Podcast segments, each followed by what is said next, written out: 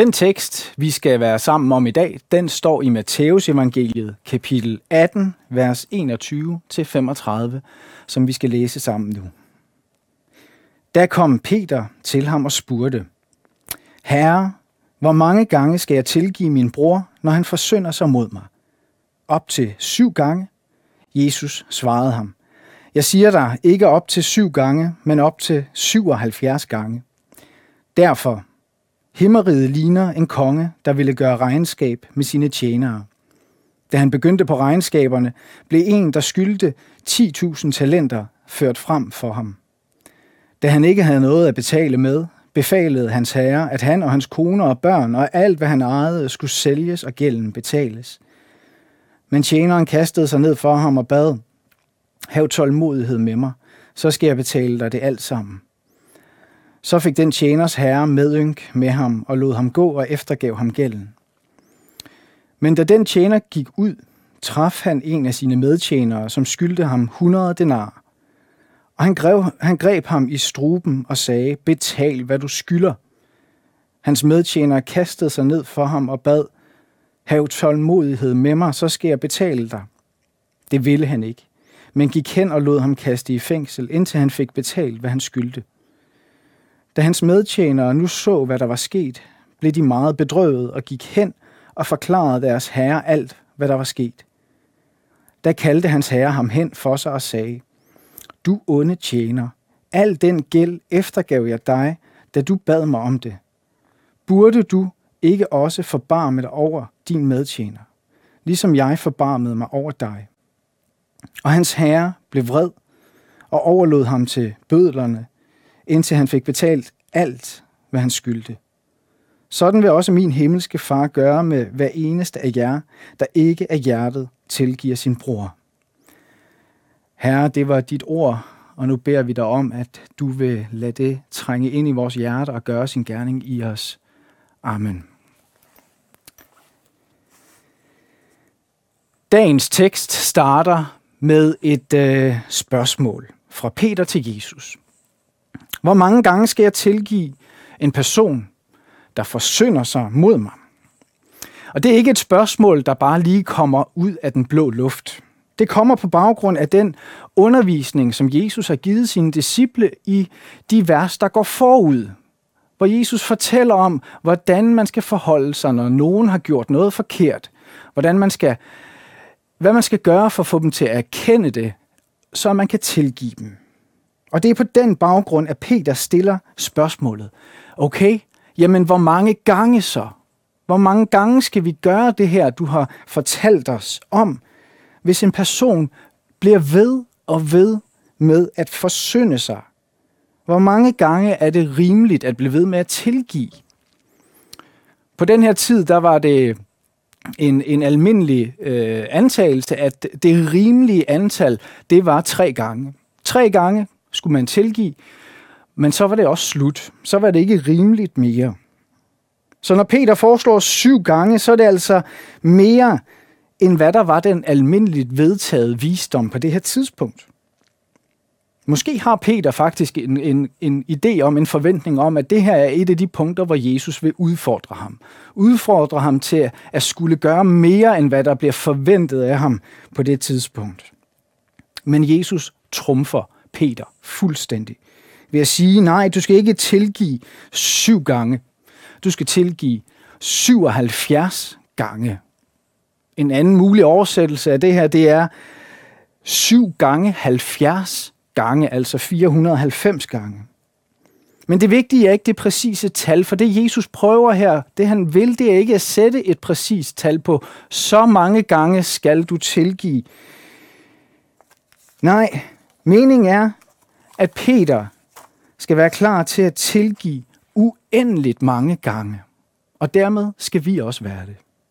For Jesu pointe er, at en kristen skal være klar til at tilgive andre lige så tit og ofte, som vi selv har brug for tilgivelse fra Gud og andre mennesker.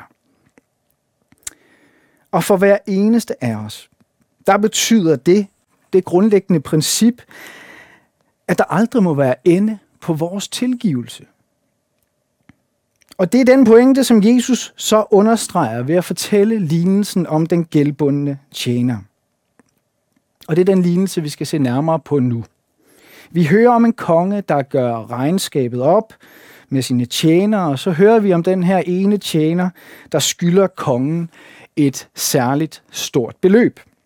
Faktisk så er det beløb, som tjeneren skylder kongen, så stort, at den her lignelse lige pludselig kommer til at ligne satire. Vi får at vide, at tjeneren skylder 10.000 talenter. Hvor mange penge var det? Jo, en talent, det var det samme som 6.000 denarer. Og en denar på det her tidspunkt svarede til en dagløn for en normal arbejder. Så en talent er altså 6.000 daglønninger. Og 10.000 talenter er så svarende til 60 millioner daglønninger. For en almindelig dansker i dag med en rimelig gennemsnitlig løn, så vil 10.000 talenter svare til lige knap 50 milliarder kroner. Og det er jo selvfølgelig et fuldstændig latterligt stort beløb.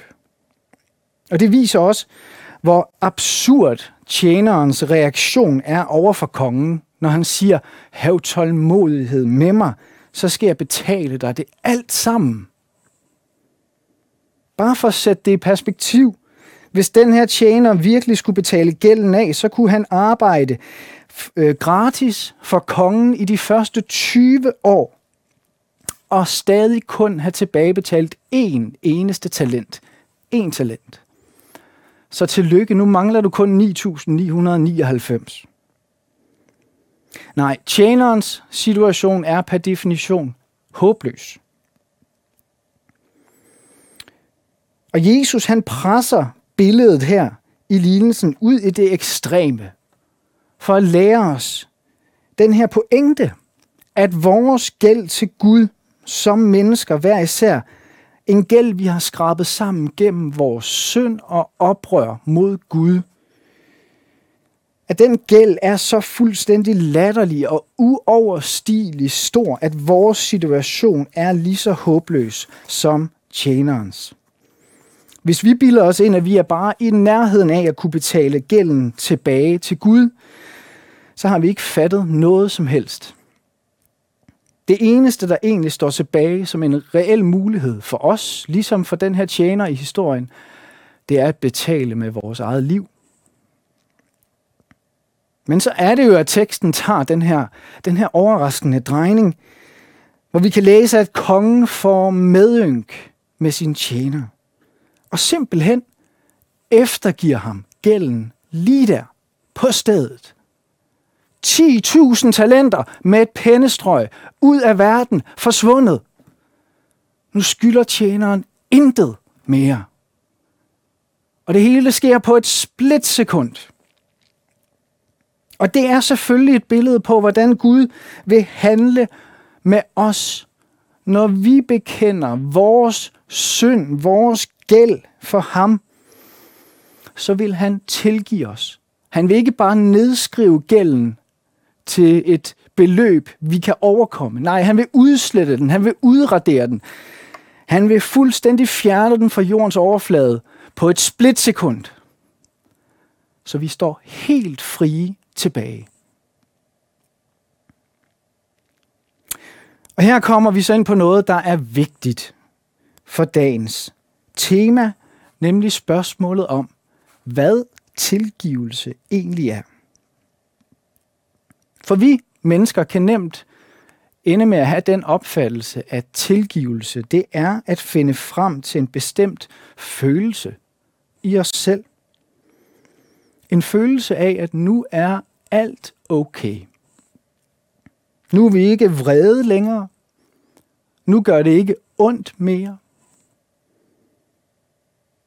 Og først når vi har fundet frem til de her følelser i os selv, kan vi sige, at vi har tilgivet et andet menneske. Men det er ikke, hvad Bibelen lærer os om tilgivelse. Bibelen lærer os, at tilgivelse ikke først og fremmest er at finde en følelse i os selv, men at det er en beslutning, vi tager. Kongen, han havde medynk. Det er en følelse for tjeneren. Men kongen kunne sagtens have haft sin medynk med tjeneren, og så stadig lade ham hænge på gælden. Kongen kunne godt i sit hjerte have tilgivet tjeneren som en følelse, og stadig lade ham hænge på gælden. Men det er ikke det, han gør. For det er ikke i sin essens, hvad tilgivelse er. Føl- tilgivelsen er ikke i følelsen, tilgivelsen er i beslutningen, i handlingen, at gøre noget. Og i lignelsen, der er det, kongen gør, det er jo selvfølgelig, at han eftergiver tjeneren sin gæld. Tilgivelse, det vil måske, og vil det, det vil måske også forhåbentlig på et tidspunkt føre til, at man føler noget, at man føler, at vreden den kan lægge sig, den bliver mindre, at smerten måske bliver mindre, og, og at der kan finde en, en eller anden form for forligelse sted mellem de to personer, men det er ikke et krav for, at tilgivelsen kan finde sted. For tilgivelse er i sin essens at give afkald på kravet om tilbagebetaling. Giv afkald på kravet om hævn, på retten til hævn. Giv afkald på, at den anden skal bøde for det vedkommende har gjort, skal lide for det, han eller hun har gjort. Når vi oplever, at et andet menneske gør noget forkert mod os, så vil vi ofte have en følelse af, at så skylder det menneske os noget. Ikke nødvendigvis noget konkret, som at tjeneren skyldte kongen nogle penge, men måske at, at den anden skylder dig den glæde, du har mistet. Skylder dig det selvværd, der har lidt et knæk i dig. Skylder dig den fremtidstro, du havde før, som du ikke har nu efter det vedkommende gjorde eller sagde mod dig. Og det er jo en gæld, der er svær, for ikke at sige umulig at betale tilbage konkret. Og derfor så vil vores tanker om tilbagebetaling ofte kredse om, at så må den anden lide på samme måde, som jeg har lidt. Så må den anden også miste sin glæde, som jeg har mistet min. Miste sit selvværd. Miste sit fremtidshåb, fremtidstro, som jeg har mistet mit. Og det er her Bibelens budskab om tilgivelse kommer og siger, at det må vi give afkald på. At den ret må vi lægge fra os. Tilgivelse er aldrig gratis. Tilgivelse har altid en pris, og det har det for den, der tilgiver. I lignelsen, der tilgiver kongen 10.000 talenter med et enkelt pennestrøg. Selv for den rigeste konge, så er det noget, der kan mærkes på bundlinjen, og det kan mærkes rigtig meget. Men kongen kan kun tilgive sin tjener ved selv at bære prisen. Tilgivelse er ikke at trylle skylden væk med et, et, en tryllestav og en trylleformular. Tilgivelse er at eftergive gælden. Og det indebærer nødvendigvis, at man, der er noget, man selv så må bære og betale. Og det er lige præcis det, Gud gør, når han tilgiver os. Så forsvinder synden ikke øh, som et trylleslag bare fra, den, fra jordens overflade op i den blå luft. Nej, det kan kun ske ved, at Gud selv bærer straffen. At Gud selv bærer det, som vi skylder ham. Og det er, hvad Bibelen siger i Kolossenserbrevet kapitel 2, vers 14, hvor der står, Han slettede vort gældsbevis med alle dets bestemmelser imod os. Han fjernede det ved at navle det til korset. Vi kan så nemt komme til at tænke, at tilgivelse, det betyder, at vi skal vende det blinde øje til, at vi skal se igennem fingre med, eller vi skal lade som om det aldrig er sket. Altså kunsten at få skylden til at forsvinde ved at ignorere den. Men at tænke på den måde om tilgivelse, kan faktisk gøre det noget nær umuligt at tilgive. For når nogen har gjort noget imod mig, eller mod en, jeg holder af, som virkelig gør ondt, hvordan kan jeg så bare ignorere det? Hvordan kan jeg så bare lade, som om det aldrig er sket, eller se igennem fingre med det? Det bliver til negligering af synden. Negligering af den smerte, som synden har forvoldt. Tilgivelse er umulig, hvis den skal være billig og letkøbt. Tilgivelse bliver først mulig, når vi ser, at der er en pris, der skal betales. Men at vi vælger at betale den selv. At det, du har gjort mod mig, det gør virkelig ondt, og det vil måske gøre ondt for altid. Men jeg vælger, at det er en smerte, jeg vil bære, og jeg vil ikke prøve at tilbageføre den til dig. Jeg giver afkald på, at du skal lide, som jeg lider. Jeg vil ikke kræve, at du skal smage din egen medicin. I stedet så vælger jeg at ønske det bedste for dig. Jeg vælger ikke at bagtale dig for det, du har gjort. Jeg vælger ikke at bruge det, du har gjort, som et pressionsmiddel mod dig i fremtiden, og igen og igen kaste det i hovedet på dig og sige, hvad med dengang du selv gjorde? Prik, prik, prik. Jeg vælger at bede for dig, og for din frelse. Det er tilgivelse. Og det er svær tilgivelse. Det er en aktiv og handlende tilgivelse.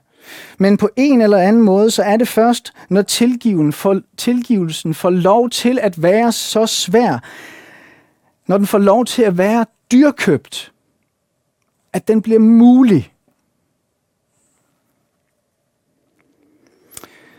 I den sidste halvdel af lignelsen, der kan vi så se, hvad der sker efter, at tjeneren har fået eftergivet den her kæmpe gæld af kongen.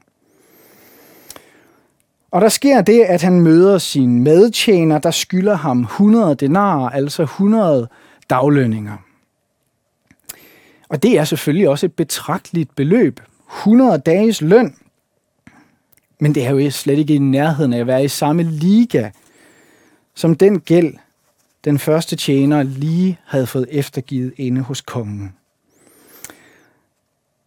Da den første tjener sagde til kongen, at han nok skulle betale sin gæld, hvis han bare fik lidt mere tid, så var det et latterligt forslag. For han skulle bruge op mod 200.000 år på det projekt. Men når den her medtjener kommer med samme bøn, giv mig noget mere tid, så skal jeg nok betale tilbage, så er det faktisk en realistisk mulighed. Det er også en rimelig mulighed. Det er slet ikke umuligt, at den her mand kunne betale sin gæld tilbage. Men den første tjener er fuldstændig ligeglad med ret og rimelighed. Og han vælger på stedet at kaste sin medtjener i fængsel. og her er der en stor kontrast til det, der skete inde hos kongen lige for et øjeblik siden, hvor kongen på stedet eftergav ham gælden, så går tjeneren nu ud, og på stedet kaster han sin medtjener i fængsel. Og det er en opførsel, der gør, at tjeneren bliver kaldt tilbage til kongen og bliver krævet at betale den oprindelige gæld tilbage alligevel. Og så slutter lignelsen af med de her alvor, alvorlige og advarende ord fra Jesus. Sådan vil også jeres himmelske far gøre med hver eneste af jer, der ikke af hjertet tilgiver sin bror. Så det stiller os tilbage med et svært spørgsmål. Vil Gud kun tilgive os for så vidt, at vi formår at tilgive andre? Sidder Gud og venter på, at vi beviser, at vi er dygtige tilgivere, tilgivere, før han kommer til os og tilbyder os tilgivelse. Hvordan kan vi vide, at vi har været gode nok til at tilgive? Her er det vigtigt at lægge mærke til rækkefølgen i begivenhedernes gang i lignelsen. For rækkefølgen viser os, at kongens tilgivelse af den første tjener virkelig er fuldstændig ufortjent. Kongen ventede ikke på, at tjeneren først beviste sin villighed til at tilgive sin medtjener. Nej, kongen eftergav ham gælden på stedet. Men den måde, som kongen reagerer på tjenerens uforsonlighed over for sin medtjener, viser os, at kongens hensigt aldrig var bare at eftergive tjenerens gæld. Det var aldrig bare at gøre tjeneren gældfri. Kongens intention var, at det skulle gøre noget ved tjeneren, det her. Det skulle forandre hans udsyn. Det skulle på en eller anden måde forvandle ham. Give ham en frisk start. Løfte hans ånd. Og gøre, at når han så kom ud på gaden og mødte sin medtjener, der stod i, den, i samme situation, han selv havde stået i for et øjeblik siden, så ville det da være det naturligste i verden, at den medtjener skulle få lov til at opleve samme glæde, som jeg lige selv har oplevet. Det var det, kongen ville. Kongen ville mere end bare, at tjeneren skulle være gældfri. Kongen ville, at tjeneren skulle være befriet fra at være styret af gæld og tanken om gæld i alle livets relationer befriet fra at leve hele sit liv med de her briller på, der, der hedder, hvem skylder hvem hvad?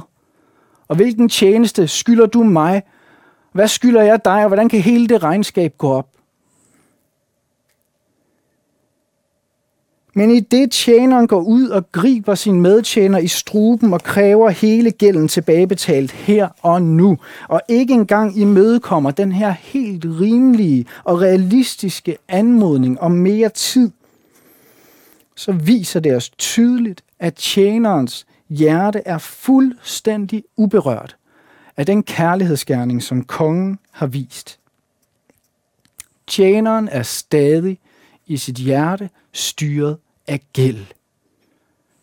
Selvom han er fri af gælden, så styrer den ham stadig. Styret af gæld, af hævn, af ret, af krav og tilbagebetaling. Tjeneren er blevet sat fri, men han lever stadig. Han vælger at blive ved med at leve som slave af gæld.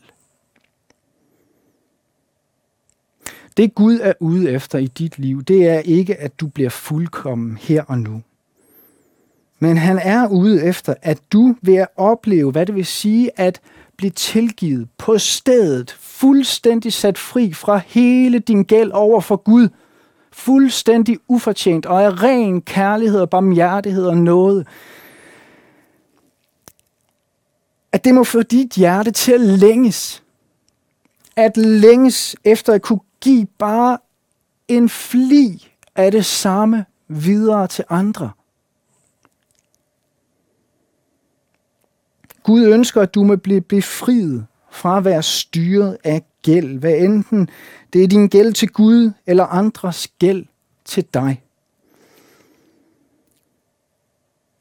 Gud ønsker at forvandle dig. Giv dig et nyt udsyn. Men hvis det første, der sker, når du går ud i verden, efter at være blevet sat fri hos Gud, det er, at du griber dit medmenneske i struben og kræver din ret lige der, her og nu, på stedet, så vil det vise, at du i virkeligheden er fuldstændig uberørt af, hvad Gud har givet dig. Gud ønsker, at vi skal give det videre, som vi har fået af ham. Jesus siger det sådan her i Matthæus 10, 8. I har fået det for intet. Giv det for intet. Og det er svært, når det handler om at tilgive noget, som gør virkelig ondt. Noget, der virkelig har såret. Men det er okay, at det er svært. Det skal være svært. Det skal være dyrkøbt. Tilgivelse er dyr. Det var det for Jesus, da han gik i døden for os, og det er det også for os.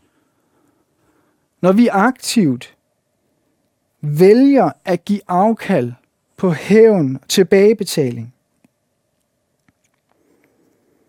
Men virkeligheden er, at da Jesus døde på korset, så bar han ikke bare straffen for det, du har gjort forkert, han bar også straffen for det, der er blevet gjort forkert imod dig. I 1. Johannesbrev kapitel 2, vers 1-2, der står der, Men hvis nogen synder, har vi en talsmand hos faderen, Jesus Kristus, den retfærdige. Han er et sonoffer for vores synder, og ikke blot vores, men for hele verdens synder. Det du går og holder stedigt fast i at kræve din ret til hævn over, det har Jesus båret straffen for. Det led han for. Det døde han for. Og det har han gjort, fordi han elsker og ønsker at frelse det menneske, der har forsyndet sig mod dig. Og den erkendelse, den må du lade synke ind i dit hjerte. Du må smage på det. Lad det forvandle dig indefra og give dig kraft til at gøre det, der kan være så svært. At række tilgivelsen til det menneske, der har såret dig. Ikke til, at du skal få de rigtige følelser. Ikke til, at du skal lade, som om det aldrig er sket, og bare se gennem fingre med det og ignorere det. Men til at eftergive gælden. Giv afkald på retten til hævn og tilbagebetaling. Til at vælge at ville det, som er til det bedste for det andet menneske. Det kan du kun i sandhed gøre, når du selv har oplevet at blive tilgivet af Gud. Og den bedste måde at blive et tilgivende menneske på, det er derfor at blive ved med at være et menneske, der har brug for Guds tilgivelse. Der bliver ved med at vende tilbage igen og igen til Gud og bekender sig selv for ham, bekender alt det, jeg har gjort forkert, så han kan få anledning til at gøre det, han ønsker at gøre, det han længes efter at gøre, at tilgive dig igen og igen og igen. Så dit hjerte hver dag kan blive fornyet, forvandlet og fyldt med længsel efter at give det videre, som du selv har fået for intet. Amen. Lad os bede. Herre, vi kan ikke takke dig nok for det her løfte, vi har fra dig, om at uanset hvad vi har gjort, uanset hvor mange gange vi har gjort det, så ønsker du at længes du efter at tilgive os. Hjælp os til at komme til dig, som dem vi er, og lægge det frem for dig, som vi skammer os over, det som vi skjuler for verden, for mennesker. Vi beder dig om, at du vil tage det alt sammen. Vi takker dig, Jesus, for at du en gang for alle har båret det på dine skuldre, og det derfor aldrig kan vende tilbage og, og, og ramme os igen. Og giv os så den her længsel. Lad, den her, lad din tilgivelse forvandle vores hjerter, så vi længes efter at række det videre og tilgive andre. Hjælp os, når det er svært. Hjælp os så til at kigge hen på dig, Jesus, og det, du har gjort for os og for hele verden. Amen. Og nu skal vi modtage Herrens velsignelse. Herren velsigne dig og bevare dig. Herren lad sit ansigt lyse over dig og være dig nådig. Herren løfte sit ansigt mod dig og give dig fred. Amen.